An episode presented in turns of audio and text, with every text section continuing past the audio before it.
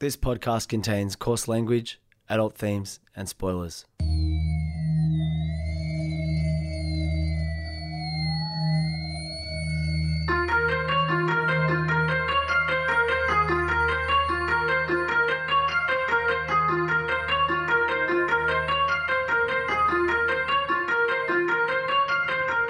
My name's Peach, and for the past couple of years, I've been helping my friend Shag overcome his childhood aversions to everyday foods in the podcast Fussy Eating.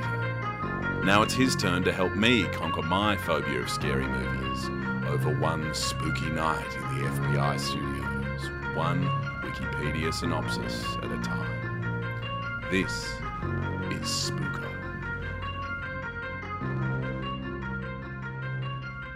It's been one long spooky night. I mean, yeah, no, yes, it has. It has been one long spooky night. It's been a long night because this is episode 11. The episodes are about half an hour each. Mm-hmm. You don't usually start night till 6 or 7. Carry the tube, I mean, upside down. It's about 9 p.m.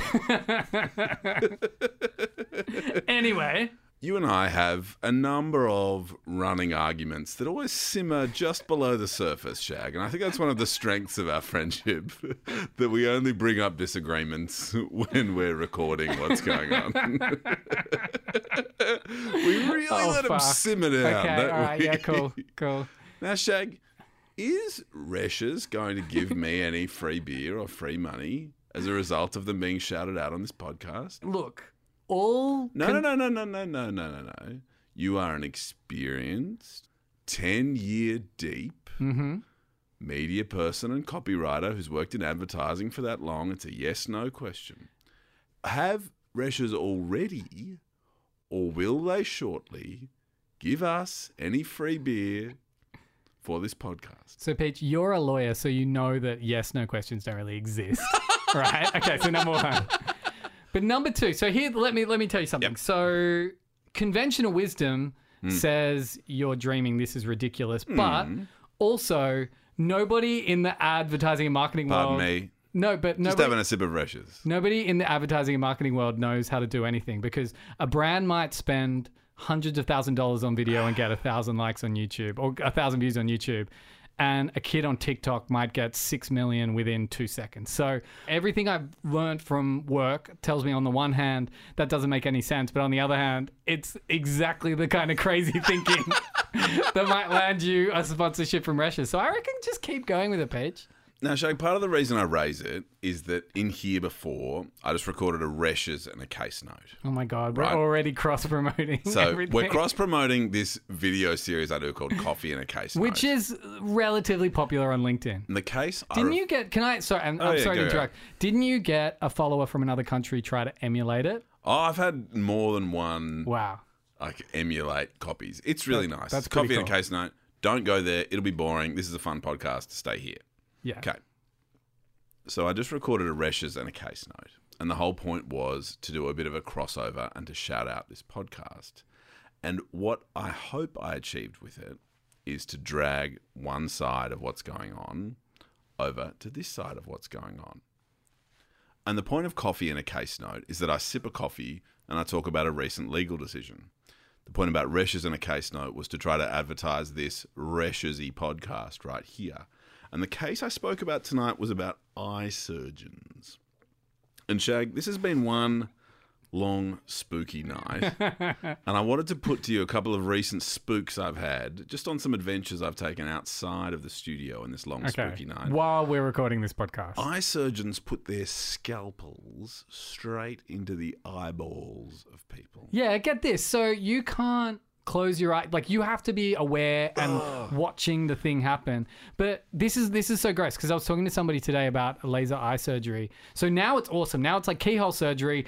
Into your eyeball. Yeah, but it goes through the side. It only takes 40 seconds per eye. It's done really quickly. 40 seconds? Yeah, you don't feel a thing. It's super quick, right? Back in the day, I didn't quite get the full explanation, but they essentially left you with a scar flap on your eyeball, which I don't like to hear the word flap in any sort of context medically anyway, but in your eyeball, I just don't like that feeling. Oh, that's not what I'm about. But look, what you are about is finding out and getting used to the idea of things like eyeballs getting pierced and exploded in horror movies. So that's what we're talking about today. Peach, I went back to... Is this another simmering beef just below the surface? No. We're not going to talk about your cult. So I went back to...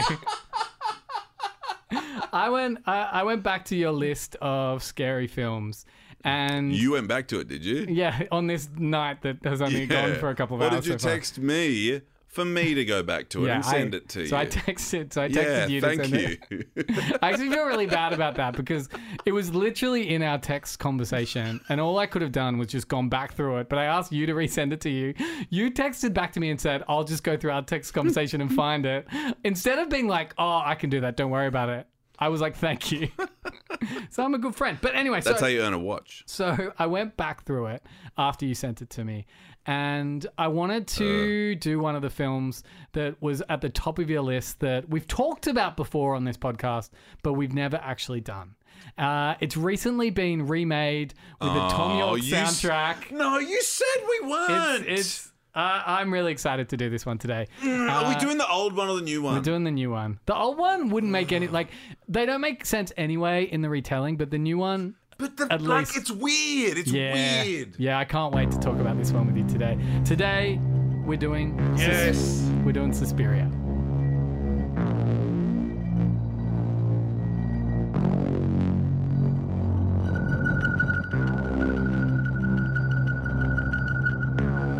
Showed Peach the trailer for Suspirium, the remake. I believe that's a trailer you've seen before because you have not stopped talking about this film all the way through, like before we'd even really conceived this podcast, while we were talking about making this podcast, and on this podcast you've been talking about it. Tell me, what fascinates you about Suspirium so much?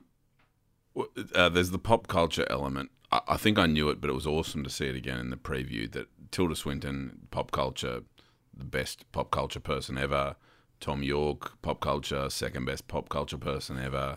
That's cool and exciting.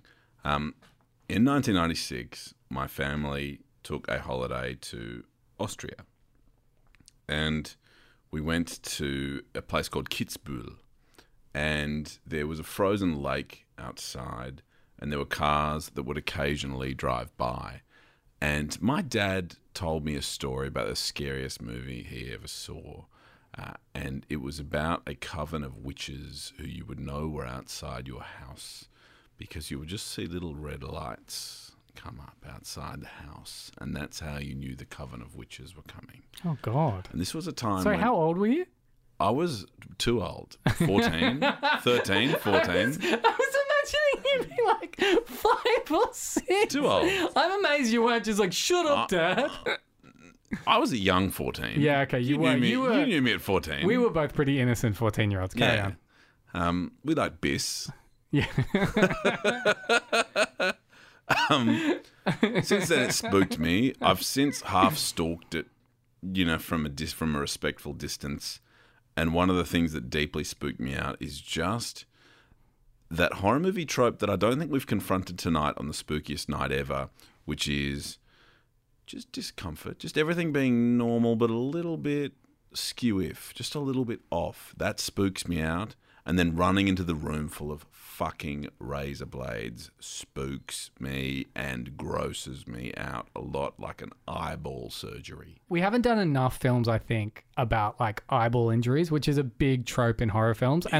Oh my gosh, like there's a lot of saw where you've got to learn to value your eyeballs? No, because they're probably like stabbing yourself in the eye or something. No, because you think about it, it's like, horror film sequels are all about escalation, right? So you start with a really good one, it takes off, it's exciting, so you've got to do more, but people go in there for the deaths and the horror, right? So you've got to keep amping it up, right? You've got to keep escalating. It's like, okay, well, we've chopped someone's head off. That's a bit like if you do. Yeah. So the next one you have to be like, I'm learning stuff. What's grosser than chopping a head off? And like generally people eventually make their way to the eyeball because no one likes thinking about an eyeball being like pierced or sliced or gouged out or the jelly coming out of it. So that is... they don't. But look, that idea of unease that you're not cool on, the good thing about a Wikipedia synopsis is that's all about the filmmaking techniques. But imagine... The thing feeling, you do have imagine to imagine feeling disease. As we read this out, imagine that unease the whole way through. But also imagine Thom Yorke's score, and he sings a lot in it, so it's often like you piano and like You're all I need. Anyway, all right. So this is Suspiria, made in 2018. It is an update on the original, made by Dario Argento in 1977. It shares a lot of similar like plot things and a lot of it's like the same movie, but I think this one makes a lot more sense than the 1977 one, which I think makes it an easier one to do on this show. Fuck the 1977 one. All right, so fuck you, Dario Argento. What's up? What is up? All right, so we open in the German autumn of 1977. You know how, like, when you go through Wikipedia, they'll have a link on words that have their own page? Tell me autumn has its own page. Well, of course it does, but German autumn has its own page. I'm not going to go through, but it's good to know that it's a thing. So in the German autumn of 1977, Susie Bannion, a young American woman from a Mennonite family in Ohio, arrives in... What's Mennonite?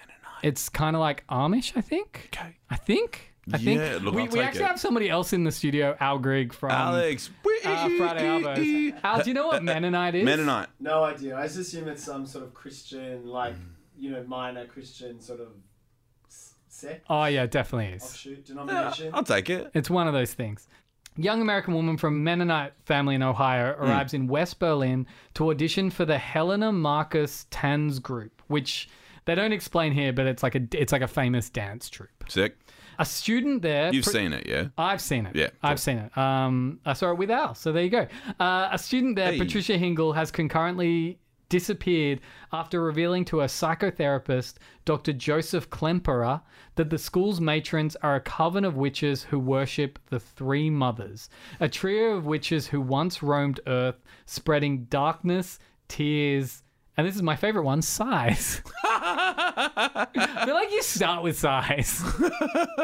You go in the other. Sighs is in they're size, big? No, sighs is in like sighs and like but probably like the like a bad sighs sigh. Are reasonably good as far as I'm some of them are. As far as I'm concerned. Is this the guy in the age makeup who's probably Guy Pearce or whoever it is who I saw in the Yes.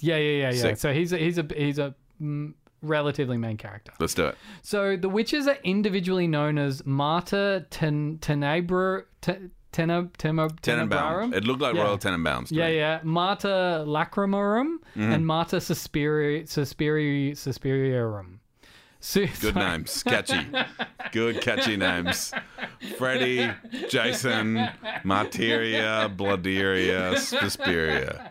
Anyway. Okay, so Susie befriends a wealthy classmate, Sarah Sims, as her dancing quickly begins to attract attention from the head artistic director and choreographer, Madame Blanc, who I think is Tilda Swinton. It's got to be Tilda. If I remember correctly. It's your boy.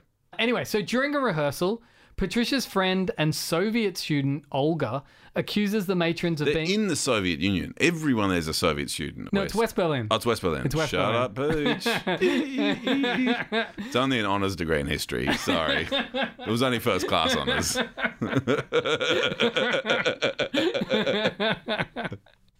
All right, so, okay. This Soviet student, Olga, accuses the matrons of being responsible for Patricia's disappearance, as well as practising witchcraft. She attempts to flee the school, only to become disoriented and trapped in a room. Meanwhile, Susie... I don't like it. Yeah, this is... This sounds pretty spooked. It's about to get spooko.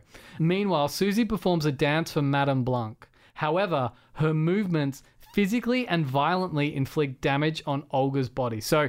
Let me set the scene for you. So Olga's in the room. Olga's run off, yes. Olga's in this room where she's trapped. There's no doors. And while Susie is doing this performance... Olga mirrors it, but in ways her body shouldn't, so her arms are bending in the wrong way. You hear bones break and the body do things it can't do, and she's just, like, screaming the whole time. It is one of the most horrific things I've ever seen on screen. Like, it's absolutely... You know, except for, like, there probably is a Thom Yorke soundtrack at the time.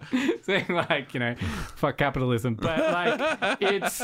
It's undeniably horrific, and it's one of those things where it's like, once you get over this fear, you should eventually watch it for this scene because it's pretty special, but also awful. In fact, I don't know why you'd want to watch it. Just the one with the jaw dislocated in the trailer. I feel like that was like a minor version of what goes on. Yeah. So after Susie's performance, the matrons drag Olga's mangled body away with large hooks. So they go in. She's dead, sure. Like, yeah, she's dead. Oh, she died of the dance. And so they take these hooks and they're those giant scary hooks. I think there's one in the trailer. Yep. Put it in and they drag. Big gold hooks. Yeah. Yep. They drag the body away. Too much dancing. Sorry, not funny. Later, they informally vote for the Coven's new leader and elect Mother Markos, an aging witch who has long ruled the Coven over Blanc.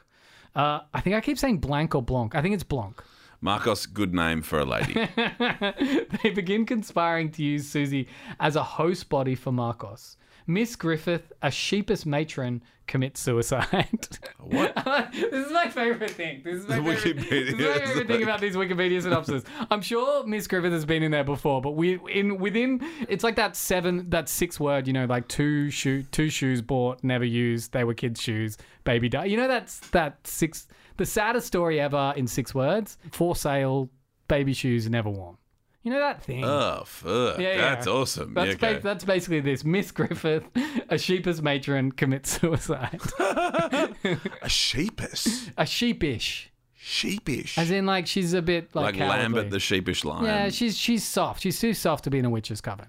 What, she can't dance? Well, no, she's just she doesn't have the guts to make the tough calls, we have to sacrifice this girl to be a new body for Mother Markos. Mother Markos. Yeah, right. Sick. I'm about it. So that's why she commits suicide. Eat shit. Commits suicide. Gosh. Let's keep it in. I'll probably cut that out. Right. So anyway, a lot has happened already. Susie, meanwhile, is doing super well as a dancer. Everyone's she's cool. Murderer dancer, yep. Well, no, because she didn't know she was murdering Olga. Oh, sorry. Nobody really explains how the magic works, but somehow they tied them together and, anyway. So Susie's quickly climbing the ranks as Blanc's protege, earning her the role of the protagonist in Volk, an upcoming much-anticipated performance. And it's a dance performance. And it's weird. This film has made me interested in contemporary dance because it looks kind of cool. Okay. They do some cool stuff. I was going to say, imagine pitching this movie guys, it's going to be pretty interesting. It's about contemporary dance. Tell me more. Look, we went on opening week and it was a half-full cinema at the Dendy. So, I don't think... And, even looking at this now, it was made for $20 million and worldwide it made 7.7. And that's with a Thom Yorke soundtrack. And Tilda Swinton bringing the heat. Yeah, and Tilda Swinton in there, and it's they just... Oof, they would have spent money on the special... Oh, sorry, 20 million. We've got the budget. Yeah, they wouldn't have spent a lot, but yeah. Anyway. Meanwhile, Klemperer becomes suspicious of the matrons. Yeah. Klemperer. No, remember he's the guy at the start. Oh, sorry, yeah. Shit name. Another shit name. Yeah, no, he's the guy that the original girl who died was talking to the psychotherapist. The age prosthetic makeup. Yeah. I'm with you. So, meanwhile, Klemperer becomes suspicious of the matrons and summons Sarah to his apartment to look at Patricia's journals. Initially skeptical, Sarah investigates and discovers a concealed corridor leading to the Mutter House, an inner sanctum where the Coven holds their occult rituals. I just had to look back, but Sarah is Susie's wealthy friend, who they mentioned at the start of the synopsis, saying that she befriended Susie and didn't mention again. That's fine. Let's go to the Mutter House. All right, so... On the opening night of Volk, Sarah returns to the sanctum to find Patricia, who is in a withered condition. She is discovered by the matrons before the performance, who manifest holes in the floor, causing Sarah to break her leg. However, Sarah emerges midway through the performance, dancing her part with robotic precision. Klemperer watches as Susie and Sarah's eyes seemingly change colours, with Sarah's turning blue and Susie's turning brown. As the performance comes to a close, Sarah collapses in pain. Madame Blanc chastises Susie for interfering in the matron's affairs. Ooh, I'm pretty spooked. It's pretty spooked. It only gets spookier from here. Ooh. So Klemperer refers to his dasher. What's a dasher? Dasher? Is that a dachshund? A dasher? I'm just going to quickly look it up. Shag, time is money here, buddy. Reschs really want us to pump out this content. Okay, all right. So it turns out dasha is, or a daka, I'm not pronouncing it right, is a word for your summer home. your second home. So Klemperer returns to his Dachau in East Germany, where he encounters Anke, his wife who went missing during the war. Anke reveals that she first fled to Zurich and then eventually to Bristol after having escaped the Nazis. The couple walk together, eventually passing through the border back into West Berlin, evading security. A lot. This is a good, like, a lot happens in these Okay, so Klemperer discovers he has been led to the academy for an impending witches' Sabbath. So he realizes this has all been a bit of a ruse, and in fact, because he's been looking into the witches, they've got to bring him into this witches' Sabbath. Oh. What's a Sabbath? It's like their celebration. It's like their church. Okay. I think. I'm having fun. Anyway, so he's being led back for their impending witches' Sabbath, and he's subsequently ambushed by the matrons. Susie is led to the... Wasn't he going there? He was like, I'm coming. No, but like... He realized, like, you realized that it was all a bit of a ruse. Well, no, so he was just like, nah, because he just found his wife who he thought died in the war. Like, so this is like 30 years later at least. So he's like, cool, let's go, like, let's take you back to West Berlin. Let's go fucking see these witches. Awesome. No, he wasn't even like, he was just like, let's just chill in East Berlin. But it's only when he gets there and he finds himself near the Mutter House, he's like, oh fuck, I've been inexplicably led here without me knowing. Because a big thing about this movie is the witches have magic, but it's kind of cool, but it's also kind of annoying how they never explain what it is or how it works. By the way, their powers are like, leading you back to the Mutter House. Awesome. This is like Saw. This is so much like Saw. Flashback. So Susie is led to the Mutter House, where she discovers the matrons, along with Blanc and Markos. The bewitched bodies of Sarah, Patricia, and Olga are disemboweled to begin the Sabbath, but Blanc attempts to intervene in the ritual. Enraged, Markos attacks Blanc, nearly decapitating her, which is nearly decapitating. It's all super. Christ, what does that look like? Oh, nearly headless, like, Nick style. It's pretty gross. It's pretty gross. Is there anyone important? So Susie seemingly accepts her fate as Marcos's new vessel, only to reveal herself as Marta Suspirium all along, there to claim the academy and annihilate the members of the coven who voted for Markos instead of Blanc. She summons an incarnation of death, killing Markos and her most faithful followers. Now, I need to set the scene of what actually happened there. So what's missing is a lot of the flavor that the movie gives that Wikipedia can't quite give. So this room is quite a big room. There's all of these sort of like naked witches sort of basically going into like fits of like rapture. Marta Markos is revealed. Is it a sexy movie? Like, is there a male gaze element? There's probably a bit of a male gaze element, but that immediately, as soon as Susie, who's actually Marta Suspirium, summons Death, who isn't like in a cloak. He's like this demon-looking character, and you wouldn't know it's Death until you read the Wikipedia synopsis. You just think it's this ghoul. And when they say that Death kills people in the room, Death literally touches them on their shoulder, and their heads explode. And keep in mind, their heads explode while this crazy Thom Yorke soundtrack is happening at the same time. And that was a couple of sentences. This scene goes for like half an hour. It doesn't end. I remember laughing in the cinema thinking, I've never seen anything this insane. It was crazy. Al, what did you think about that scene? Speak up. Yeah, it is amazing. It's like, I think it's like that, you know, like with witches, there's that whole kind of like, it's almost like the thing that people, like back in the day, you can imagine people were afraid of witches because it was kind of like, it was almost like uncontrolled women and female sexuality. So the whole thing is like lots of like naked women sort of writhing around, and it's all kind of, you know, like, I guess that's kind of what we think of when we think of like witches, you know, like women like just allowed to like exist in a free thing. And then like this death thing's going around and like touching them all, they're all exploding. And then doesn't she... Is this... I mean, like, am I moving the story along? Doesn't she then... Isn't she then, like, asking people if they want to die or not? Oh, yeah, that's right. So she goes through and she's sort of like, would you like to die? And they're like, yeah, cool. Is that the end? No. There's a bit more to go. There's a bit more to go. It also speaks to your fear of, like... You know what you were saying at the start of, like, you hate when things are just, like, sort of right but wrong? Yes. I think that's what all the, like... the broken bones and that woman's like body distorted. It's like the body just doing things that it shouldn't do. Yeah. Yeah, that's kind of how it creates this like... I'm pretty spooked. Yeah, spooky ass. All right, so just a bit more to go, Peach. So Olga, Patricia, and Sarah each die peacefully at Susie's hand, because that's that thing. So it's like, would you like to die? And they're like, cool, let's die. And she lets them die. All right, Pete. Klemperer is released the next morning in a catatonic state while the academy continues to operate. Miss Vendergast discovers Blanc alive. Susie, now as Mother Suspirium, visits Klemperer and reveals that Anke, his wife, actually died in one of the concentration camps after she was captured by the Nazis. Upon touching him, Klemperer suffers from a violent seizure that erases his memories. Susie leaves immediately after. That's the end. That is a bizarre end.